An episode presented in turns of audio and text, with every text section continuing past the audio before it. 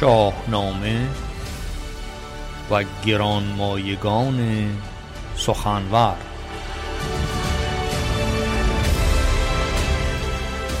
برنامه از رادیو فرهنگ.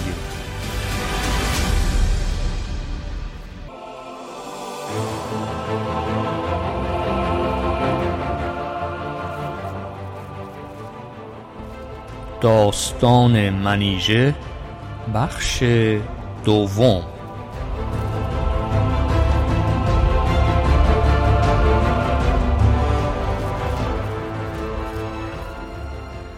همراه با درود و سرود بیپایان بر شنوندگان گرامی رادیو فرهنگ در هر کجای این گیتی پهناور امروز صدا و سخن ما رو دارید. در بخش دوم داستان منیژه می باشیم بیست و سومین نامه یا داستانی است که در سلسله گفتارهای شاهنامه و گرانمایگان سخنور برای دوستان فراهم آورده بودم هفته گذشته با پیشگفتاری از این داستان آشنا شدیم. شبی تیرو تار بود. فردوسی در پیشگفتاری که بر این داستان نوشته اشاره داره که حالش خوب نیست و همه چی در تاریکی است. مهربانیار بت ماهروی او خوب چهر او که در کنارش بوده شب تیروتار فردوسی را چون روز رخشان می‌کنه و سپس با نواختن چنگ و میگساری به شوی خود فردوسی می‌گوید که من نامه ای از دفتر پهلوی دارم آن را برایت می‌خوانم و تا آن را به نظم درآور. فردوسی بارها در اون پیشگفتار سپاس داره از همسر خود و نشون میده خردمندی همسر فردوسی در این بخشی که آشنا بوده است به زبان پهلوی بالاتر و فراتر از خود فردوسی است. و این داستان زمان کیخسرو و افراسیاب شکل گرفته.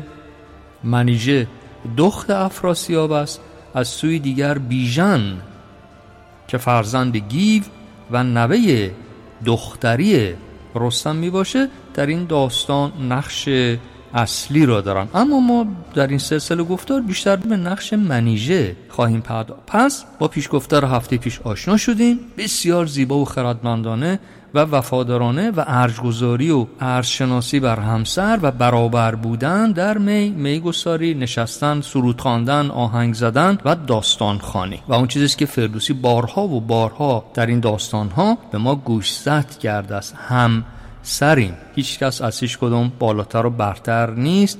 هم سنگی هم سری از واژگانی است که همواره بزرگان ما از آن استفاده کردن و محکوم می‌کردن نقش پایینتری را برای زنان قائل شدن را همواره محکوم می‌کردن. و همین خاطر در این داستان ها می‌بینیم که یک بانو پادشاه میشه خردمند میشه سرلشگر میشه فرمانده میشه و در میگساری در خرد در جامعه همدوش و همراه و همرزم بودن و به خاطر همین سعدی بزرگوار هم گفت که بنی آدم اعضای یک پیکرن و این نشان دهنده ارجگذاری بوده و هرگز و هرگز این واژه زشت مندرآوردی آخوندی را هم اینها به کار نمی بردن که به همسران خود منزل یا ضعیفه اتفاقا خیلی هم قویه بودن. به خاطر همینه به همسرش بیا تو قوی تر از منی به لحاظ خرد و به لحاظ زبانشناسی. پس بخوان تا من به نظم آورم. و برویم ببینیم این چه داستانی بوده که به زبان پهلوی و فردوسی به نظم آورده است.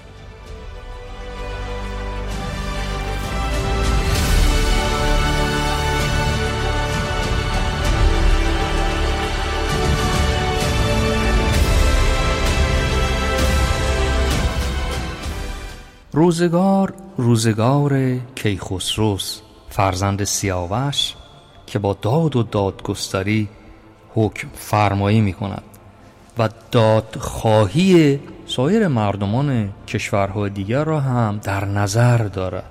از همین رو کشتکاران شهر ارمان که همین ارمنستان کنونی می باشد به دادخواهی نزد وی می رود و میگن که ما هرچه کشته بودیم از گیاه و درخت همه به تباهی کشیده شده از سوی گرازان. و ما از شما از خسرو ایران پادشاه ایران یاری می‌خواهیم که این دشمن را که گرازان باشند از کشور بیرون کنند و بگذارند که ما به کشت و کشاورزی خود برسیم. در اونجا مجلس مجلس بادگساری و بزم. آرایی بوده. کیخسرو در میان جمع که همه پهلوانان از گودرز و گیو و بهرام و گرگین و نشسته بودن پرسش می‌کنه که چه کسی داوطلب است که برود و گرازان را از بین ببرد و بگذارد که مردمان ارمنستان به آسودگی زندگی کنند. کسی پاسخ نمیده تا اینکه ناگهان بیژن پهلوان جوانی بوده جویای نام. برمیخیزد و می‌گوید من داوطلبم که بروم. در اون جلسه گیو که پدر بیژن بوده هر پدری دستش میلرزه برای سرنوشت فرزند خود. به بیژن میگه که فرزندم در میان این همه جمع شایسته نیست که تو برمیخیزی. تو هنوز جوانی باید بیشتر آزمایش بدی در نبرد. بیژن بهش بر می‌خوره میگه پدر اینطوری نیست و من آمادگی دارم و کیخسرو هم حق را به جانب بیژن میده میگه این جوان تجربه خواهد اندوخ و بگذاریم که به این نبرد برود. منتها شما در این سفر گرگین را هم با او همراه می‌کنیم که هم راهنمای او باشد و هم که کمک وی باشد. و سرانجام.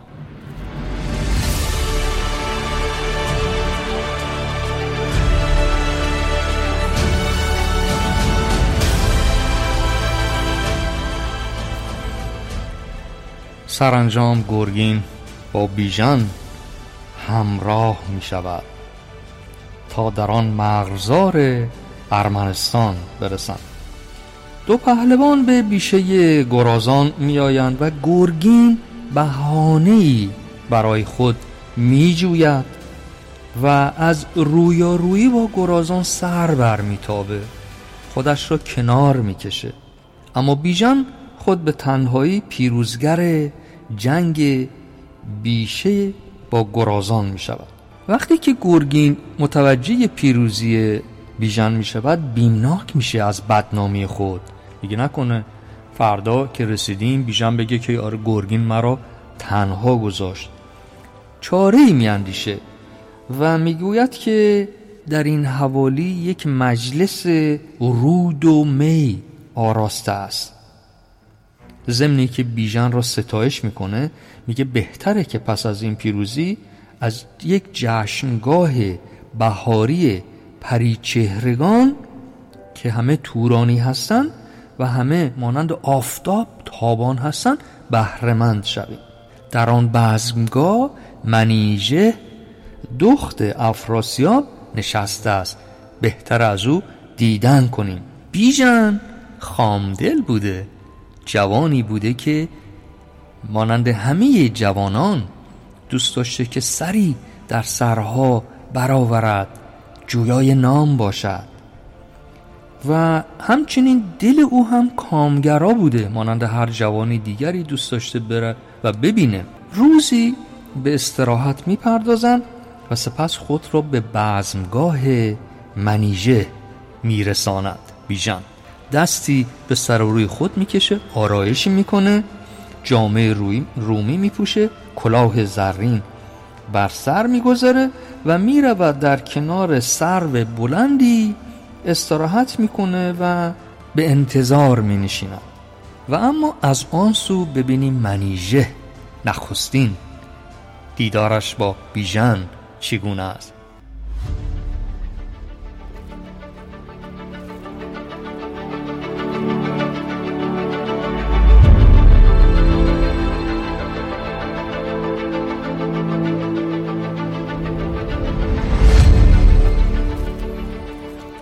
منیژه از درون خیمه چشمش بر بیژن افتاد. او را برومند دید. کلاه پهلوانی و رخسارگان بیژن هم تابان و بنفشزار بر گونه ها بی پروا دل به او بست. منیژه هنگامی که از دور این رعنایی این جوان خوش هیکل و خوش چهره را دید دل به دو سپرد. منیژه دایه ای داشت. نقش دایه در داستانهای شاهنامه خیلی قوی هست. به راستی نقش مادر را داشتن و رازدار بودن. حتی اون دختر حاضر بوده که راز خودش را برای دایه بگوید اما به مادر خود نگوید تا این حد ارج داشتن دایه منیژه بسیار غمگسار او بوده. و هنگامی که این حال و روز منیژه را می‌بینه میگه چی شده؟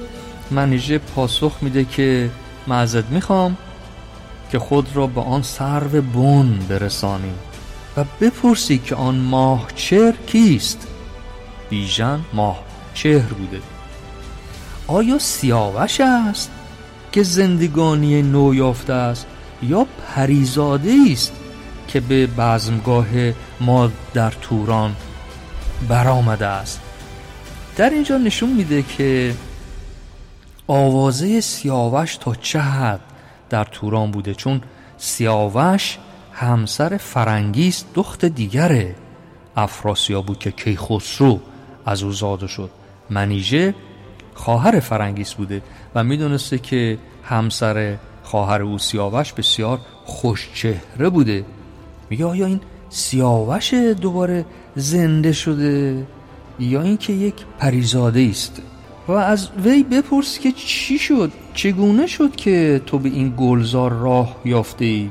و به او بگو که آیا رستاخیز جهان فرا رسیده که اینگونه آتش مهرت بر دلها راه یافته است. بدان که من به سالیان در این مغزار جشن بهاری ساختم جز سرو آزادی چون تو کس دیگری بر نگاه هم راه نیافته است. و این هم دقت اگه دوستان داشته باشن همراهانی که یه مقداری سن و سالی ازشون گذشته در اون دورانی که نه تلفن بود نه موبایل بود نه می‌شد اسمس فرستاد نه می‌شد پشت کامپیوتر نشست. حتی تلفن هم به ندرت می‌شد تهیه کرد. یک پیک عشق همیشه بوده بین دختر و پسر در اون دوران های مثلا 60 70 سال پیش و همیشه هم یا دایه بوده یا کسی که خدمتکاری بوده در اون خونه نامه ای می نوشتن میفرستادن و همین ها را هم دقت اگه داشته باشیم در اون دوران هم بوده. این داستان مال زمان پهلوی یعنی قبل از ساسانیانه. دایه میگه که باشه من میرم این پیامتو میرسونم. خیلی زیباست این داستان ها رو که می‌خونیم فکر می‌کنم همین امروز همین دیروز همین یک ساعت پیش شده اتفاق می‌تونه بیفته بین دو جوان زیباروی ماهروی سربون که این گونه نگاهشون به نگاه همدیگر گره خورده. دل باختن به هم. یه پیکری هم میفرستن اول شماره تلفنی می‌خوام بعد اسمسی میدن. قرار ملاقاتی گذاشته میشه. همینه که در داستان منیژه ما می‌بینیم و می‌خوانیم.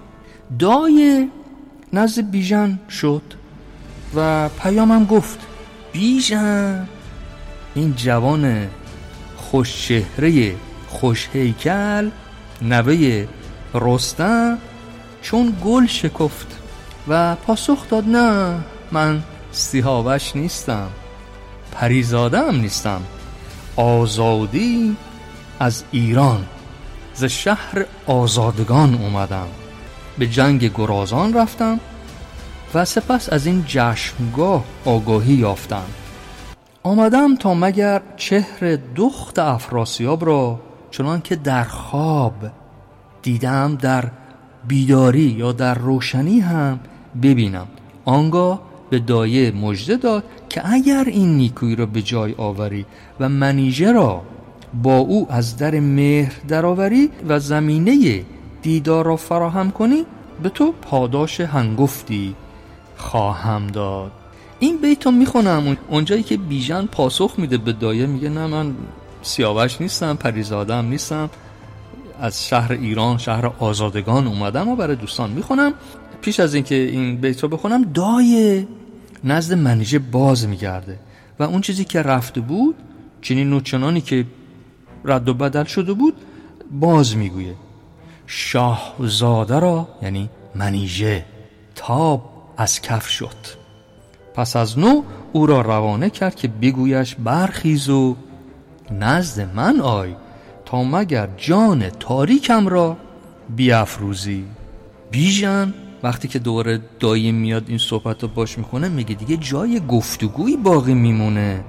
گام بر میداره و به پرده سرای منیژه در میآید.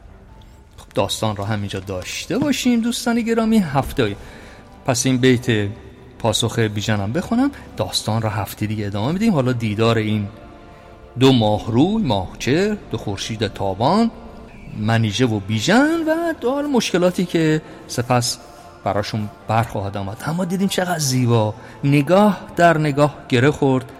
دل از هم رو بودن اما نخست منیژه بود که دل بست. و ادامه ماجرا رو هفته آینده خواهیم شنید. این بترم بخونم. میگه که من بیژنم از شهر آزادگان آمدم و فرزند گیو گودرز می باشم سیاوش نیم نس پریزادگان از ایرانم. از شهر آزادگان منم بیژن گی از ایران به جنگ به زخم گراز آمدم. بی درنگ. چوز این جشنگاه آگهی یافتم سوی گیو گودرز نشتافتم. بدین رزمگاه آمدستم فراز. پیموده بسیار راه دراز. میگه حالا من که اینجا آمدم دیگه بر نگشتم برم پیش گیو و پیش پدرم بروم که فرزند گودرز بوده. بلکه دوست دارم بیام اینجا و دخت افراسیاب را ببینم که تو خواب زیاد دیده بودم. حالا هم در روشنایی ببینم. مگر چهر دخت افراسیاب نماید مرا بخت فرخ بخواب. تا هفته آینده دوستان را به مهر و شادی می سپارم